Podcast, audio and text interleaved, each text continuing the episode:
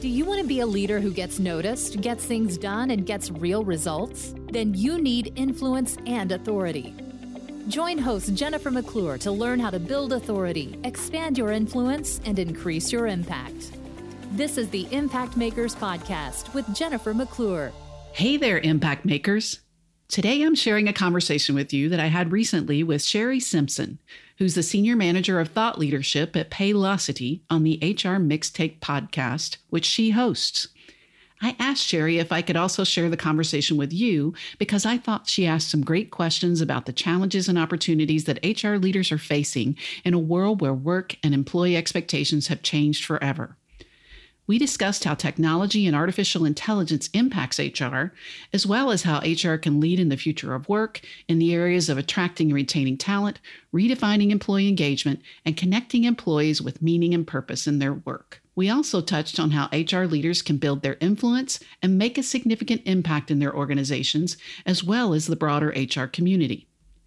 I've linked to the episode of the HR Mixtape podcast where this conversation originally appeared in the show notes, and I encourage you to check out those show notes in your podcast player or on my website for links to connect with Shari and to follow or subscribe to the HR Mixtape podcast so you can listen to more thought provoking interviews, compliance tips, coffee chats, and the latest HR related news. Jennifer, thank you so much for jumping on with me today. Yeah, it's great to be back with you. We've done this before, so I guess I get to be a repeat guest. Yes, I love that. We learned so much from you last time when we had you on PCTI Talks, and we're so glad you're able to join us now on the HR mixtape. So, really excited about that. I thought we could start with maybe learning a little bit more about you and your background and how you got into the HR industry to begin with. Sure. Um, well, it's a story I've told a few times, so maybe some who might be listening have heard it, but I think it's worthwhile because it does kind of go to how I think about HR and, and what I'm doing today. So I got into HR back in the old days when it was called personnel. Uh, when I was in college, I was a junior. I visited with my advisor and he said it was time to choose a major and i still don't know why to this day I had never met someone who worked in personnel. I'd only had one job in a country grocery store that I was hired by the store manager. Never knew anyone in personnel, but I I kind of thought to myself, well, I guess I can't be the CEO right out of the blocks. So where can I have the most influence and impact in the organization and have access to the most people? And I said, personnel. So my university didn't have a degree program in that. So I just ended up getting a, a business management degree, but joined the American Society of Personnel Managers, which was what SHRM was called back in the day. So we have come a little bit further than that. And started out trying to find a job right out of college in HR, which, as many HR people will tell you, it's very hard to get hired into an entry level role in HR because they want you to have previous experience. But somehow I ended up talking my way into an HR manager job, and the rest is history. I still believe almost, well, let's just say multiple decades later, I believe that HR is the place in the organization where you can have the most influence and impact. Yeah, the CEO has got a lot of responsibility, but the things that we do in human resources impact every employee, and you have the opportunity to really have an influence over their lives and the company and its trajectory. So I think it was a pretty wise decision. I'm still I'm still down with that.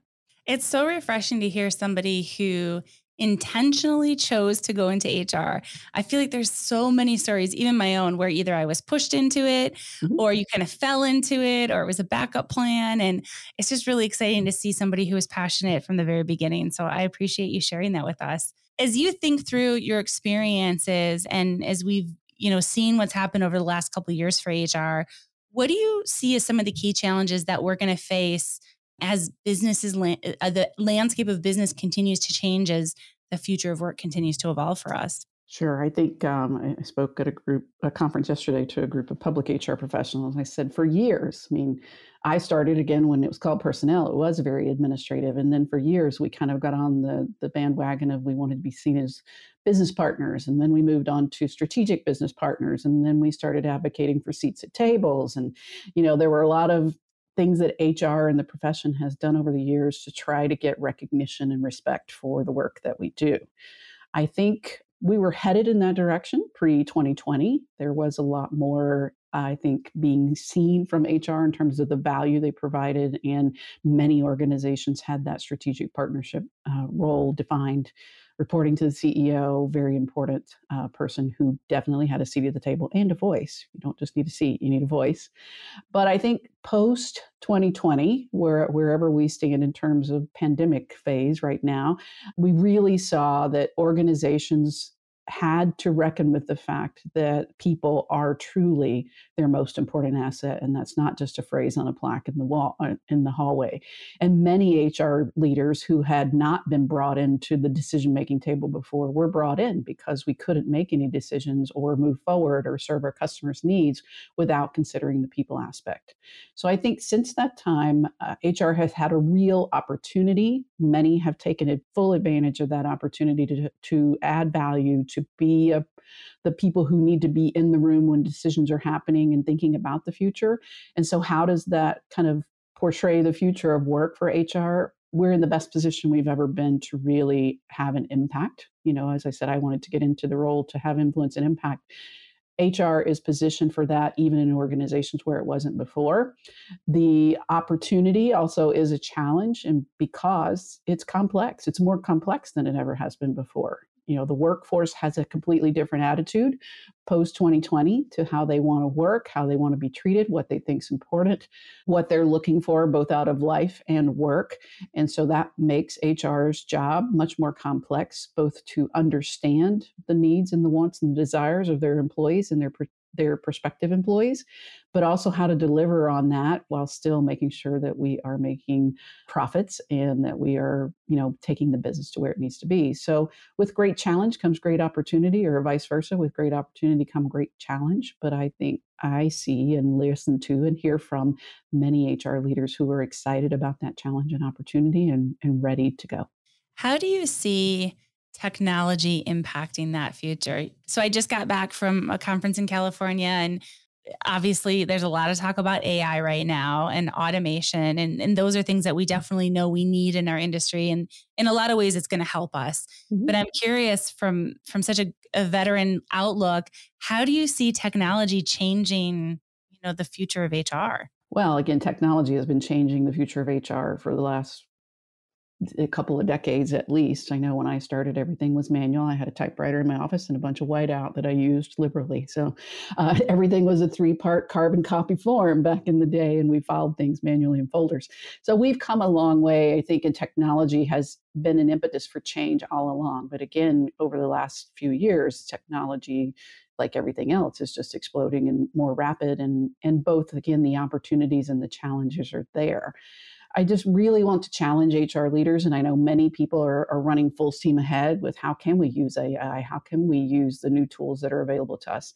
I really challenge HR leaders in the talks that I give and in the coaching that I do really pay attention to your consumer experience, how you navigate the world as a human, you know, not in the workplace, but how you use your mobile device, how you use your, you know, your screens to select content that you want to consume, how you interact with vendors out in the world, how you decide last night I decided I need a new cup I went on Amazon and ordered a cup within like 10 seconds and it's already here.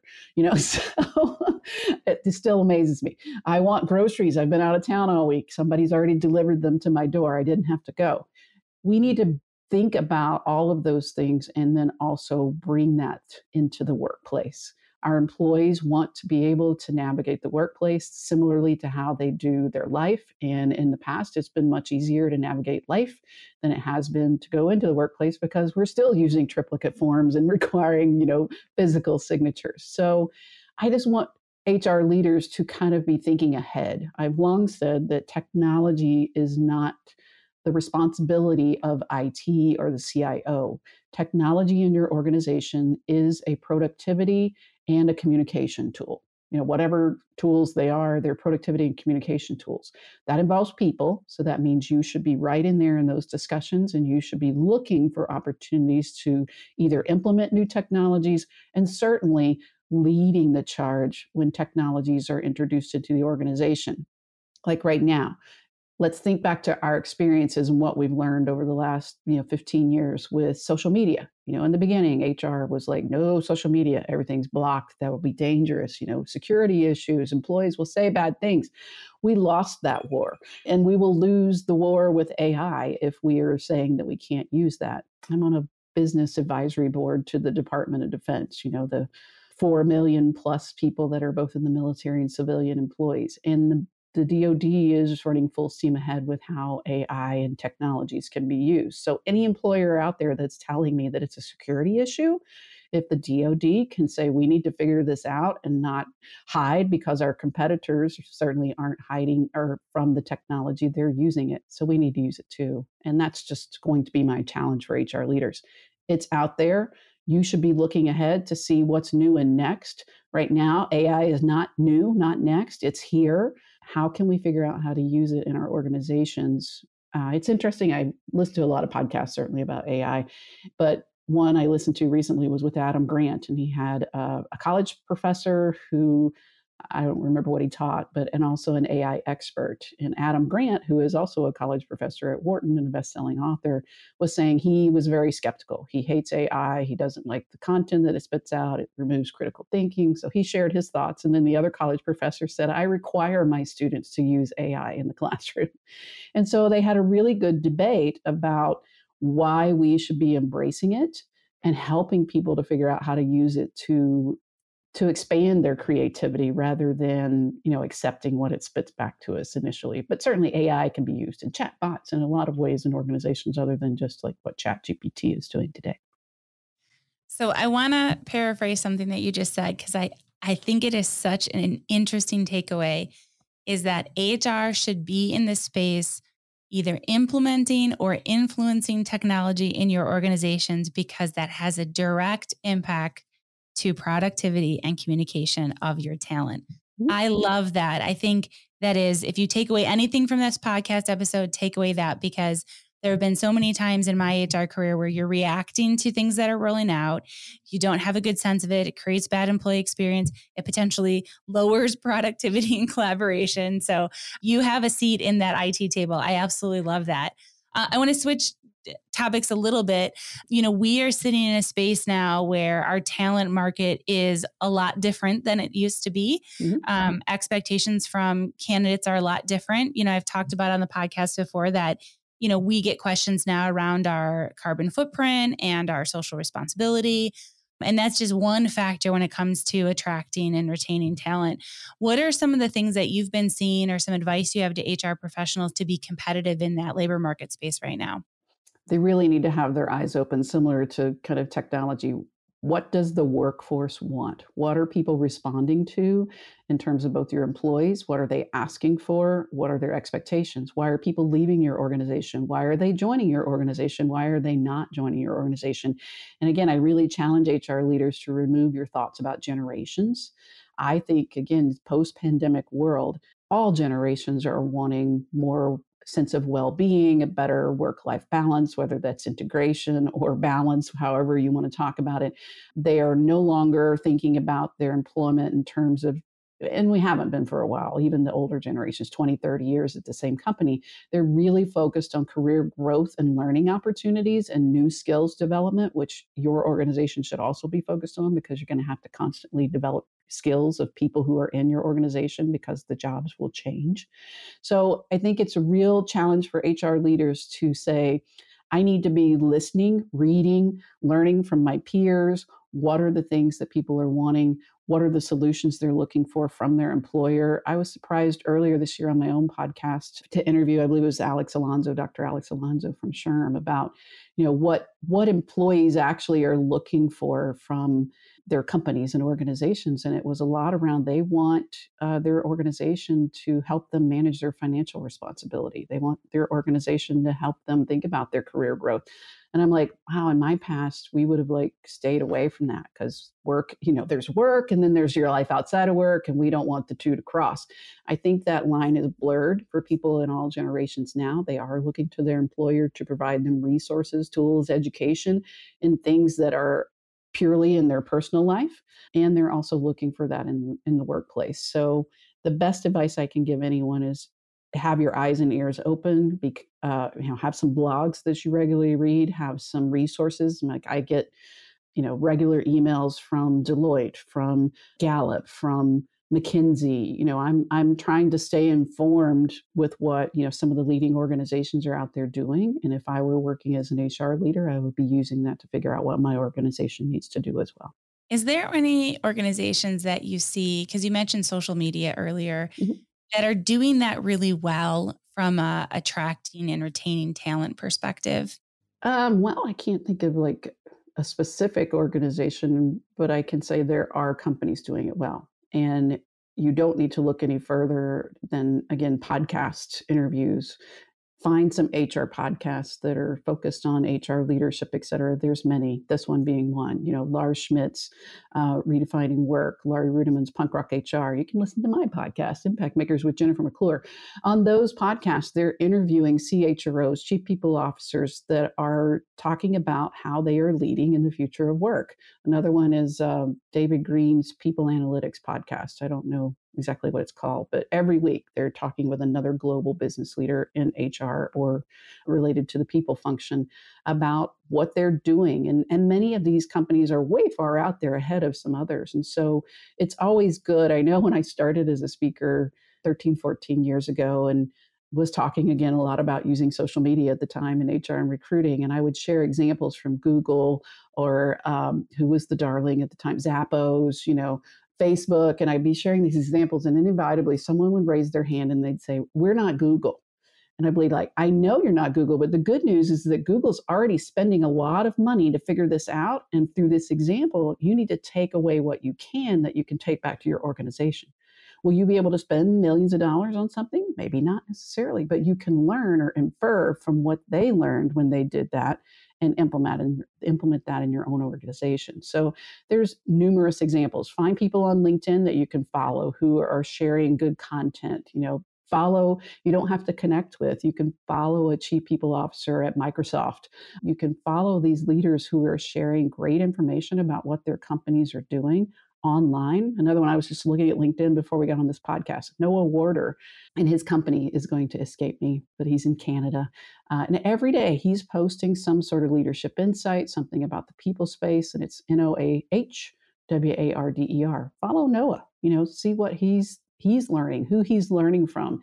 And it's no different than when I started blogging back in 2008. I'd started reading a couple of blogs before that. And back in the day, the good old days of blogging, which we've that's long gone, it was really important for bloggers to link to other sources to build their network, to connect with other bloggers. And I found consistently, again, some of my people that I learned from still today that I, some of my best friends, you know, I started reading Kris Dunn's The HR Capitalist. And back in the day, he posted five days a week, practitioner insights. You know, he did work at a small company in Alabama, but he linked to Laurie Ruettimann's anonymous blog one day called Team Building for Suckers. So I followed Laurie's blog. You know, I probably followed a lot of links to other people that were mentioned by the people that I admired and respected. And I think that's a way that HR leaders can say, well, if I want to learn what leading companies are doing, let me find one leader, go follow Noah.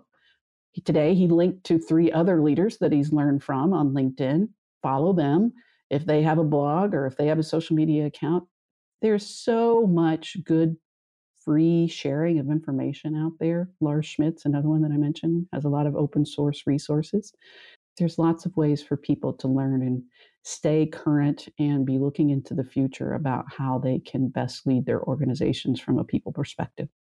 It's so exciting to be in this space now where all those resources are so easily accessible. Mm-hmm. You know, I remember starting out my career and you know, it was just, eh, you know, as a baby HR, it's like, you know, I was like, what book do I need to read? Who do I need to talk to? And and now, like you said, you don't even have to connect with people on LinkedIn. You can just follow them and kind of gain that knowledge. So we are definitely in a, a great era for learning and growth in our profession. So I appreciate those examples. You know, I, I'm curious is if you think about engagement right now. And and uh, the question I had written was about boosting engagement levels, but I'm going to change it a little bit because I think our definition of engagement has fundamentally changed over the last couple years. Mm-hmm. Um, especially as we were talking about things like, you know, quiet quitting and and those types of things which really is, you know, deciding my discretionary effort doesn't all have to be given to my organization anymore. Mm-hmm. Um, I need to have work life integration, sway, whatever the word is you want to use for it. How are you seeing companies redefine what engagement means as they think about cultures and, and how we talk about employee experience now?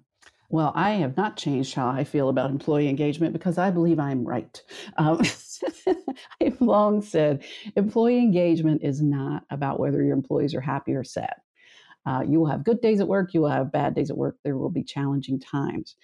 Employee engagement is about, it's a function of whether or not someone feels connected to the purpose and what the company is doing and that they feel like that the work that they do actually matters. So if I don't show up tomorrow and I'm supposed to be here, it's going to impact both people on my team and my organization and eventually our customers or the people that we provide services to. So to do that, we need to have a clear understanding as our organization and as leadership, what is the purpose of our company? You know, I use the example of during the pandemic, you know, right when the pandemic first started, Indeed.com obviously was pretty heavily impacted because job postings certainly went away overnight because a lot of jobs went away overnight. And I knew people at Indeed during the, that time, and I was talking with several of them at different times, and they were actually working harder than ever before. And it all was because their purpose, their tagline is we help people get jobs. And so they were able to rally individually and as teams and as an organization around okay, our core business model has been completely disrupted, but what can we do? What resources can we provide? How can we help people get jobs? Because that's what we do. And that's more, actually, more important than ever today. So that was getting people engaged during a really difficult time because they were able to connect to the purpose and the mission of their company and the value that they provided. But each individual was able to do that as well. I'm helping people. Um, so I think it's important to Laszlo Bock, who's the former SVP of People Operations at Google, says the single biggest thing that you can do at work is to connect your employees to meaning and purpose in their work. So we'll have good bad days, good days and bad days. But if I feel like I need to push through this because what we're doing matters, then I'll be able to do that. Now, you know, engagement I think also is a function of there's a lot of studies out there that say the single biggest factor in employee engagement is whether or not an individual feels like their manager actually acknowledges them and sees them and recognizes the work that they do. But that goes back to I feel that my work matters because my leadership actually tells me it matters as well. So we as leaders need to be encouraging people to connect to that purpose and meaning and then seeing their efforts and recognizing their efforts. So, you know, I'm sure there's other factors that go into employee engagement, but I'm still going to land on the biggest factor in employee engagement is whether or not someone feels like the work that they do matters and I've long said I need to find somebody and talk to them. I feel really sorry for the chief people officer at the meat processing plant or the chicken rendering plant because it's got to be really hard to get people excited about coming to work in that environment. But at the same time, if their purpose is to feed people nutritional, healthy food or, you know, to find a way to get people connected to that, like John Deere, John, you know, I think of John Deere, I think of green tractors or lawnmowers and they're purpose statement is around creating opportunities for people to sustain themselves through food or something like that. So they they've made it a higher purpose, I guess, is what I'm saying, than a green tractor. I love that.